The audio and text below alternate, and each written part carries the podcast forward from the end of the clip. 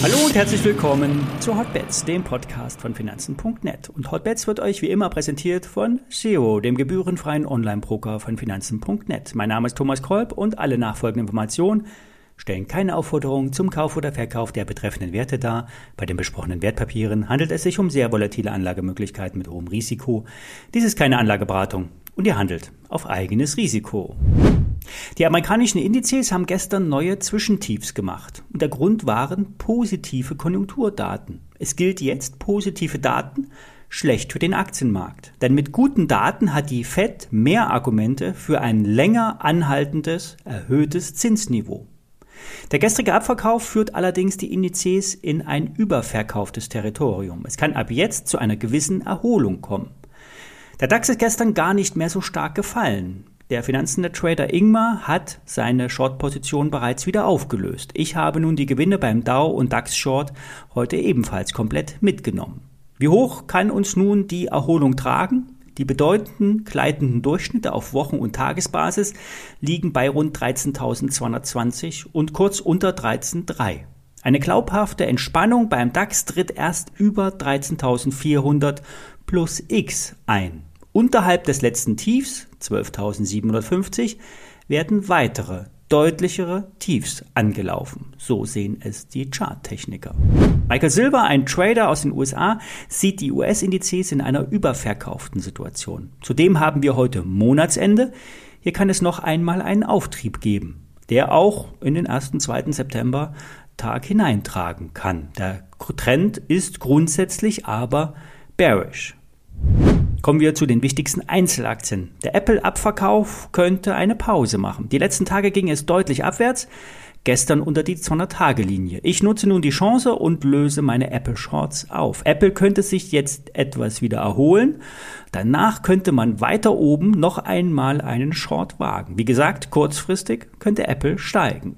Im Chartbild von Google deutet sich eine Bärenflagge an. Die nächsten Tage könnte sich der Mutterkonzern Alphabet noch einmal erholen, aber ein Bruch der Bärenflagge hätte deutlich tiefere Kurse zur Folge. Im Bereich um 90 Dollar im ersten Schritt, später könnten auch 70 Dollar folgen. Alphabet ist vom Werbegeschäft abhängig. Die Google Ads sind das Rückgrat im Suchmaschinenmarketing. YouTube-Werbung ist zudem für viele Medienleute eine wichtige Einnahmequelle. Es hat sich über die Jahre eine große Anzahl von Experten angesammelt, die für jedes Thema vor die Kamera gehen und alle leben von der Werbung, bewertet von Klicks, Likes und Abonnenten. Doch die Zeiten sind rauer geworden. TikTok hat viel Traffic abgegraben.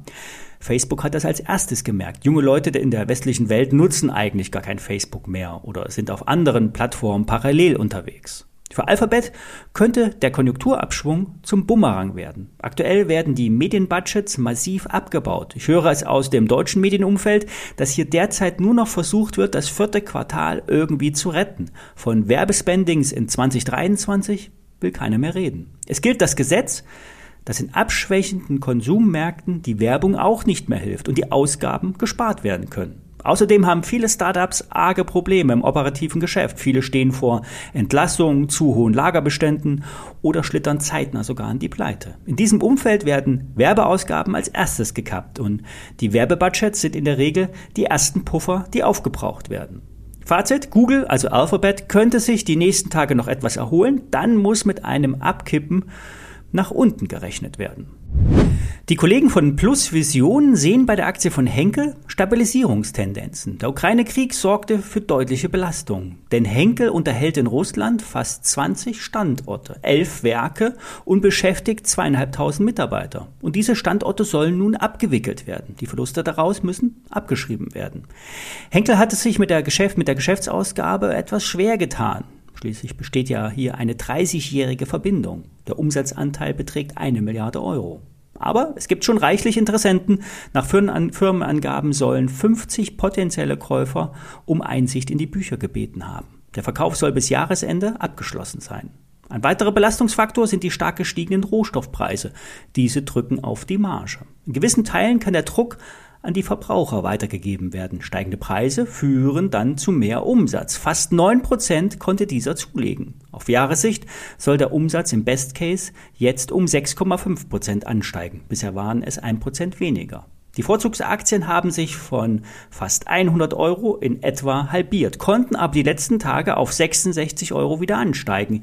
Hier verläuft die fallende 200-Tage-Linie. Das ist jetzt noch nicht gleich ein Kaufsignal, bedeutet aber, dass der Bereich um 60 Euro stabil ist. Wer von weiter steigenden Konsumgüterpreisen ausgeht, kann sich mit der Henkel eine solide Aktie ins Depot legen. Soweit für heute. Wir hören uns morgen wieder. Bis dahin.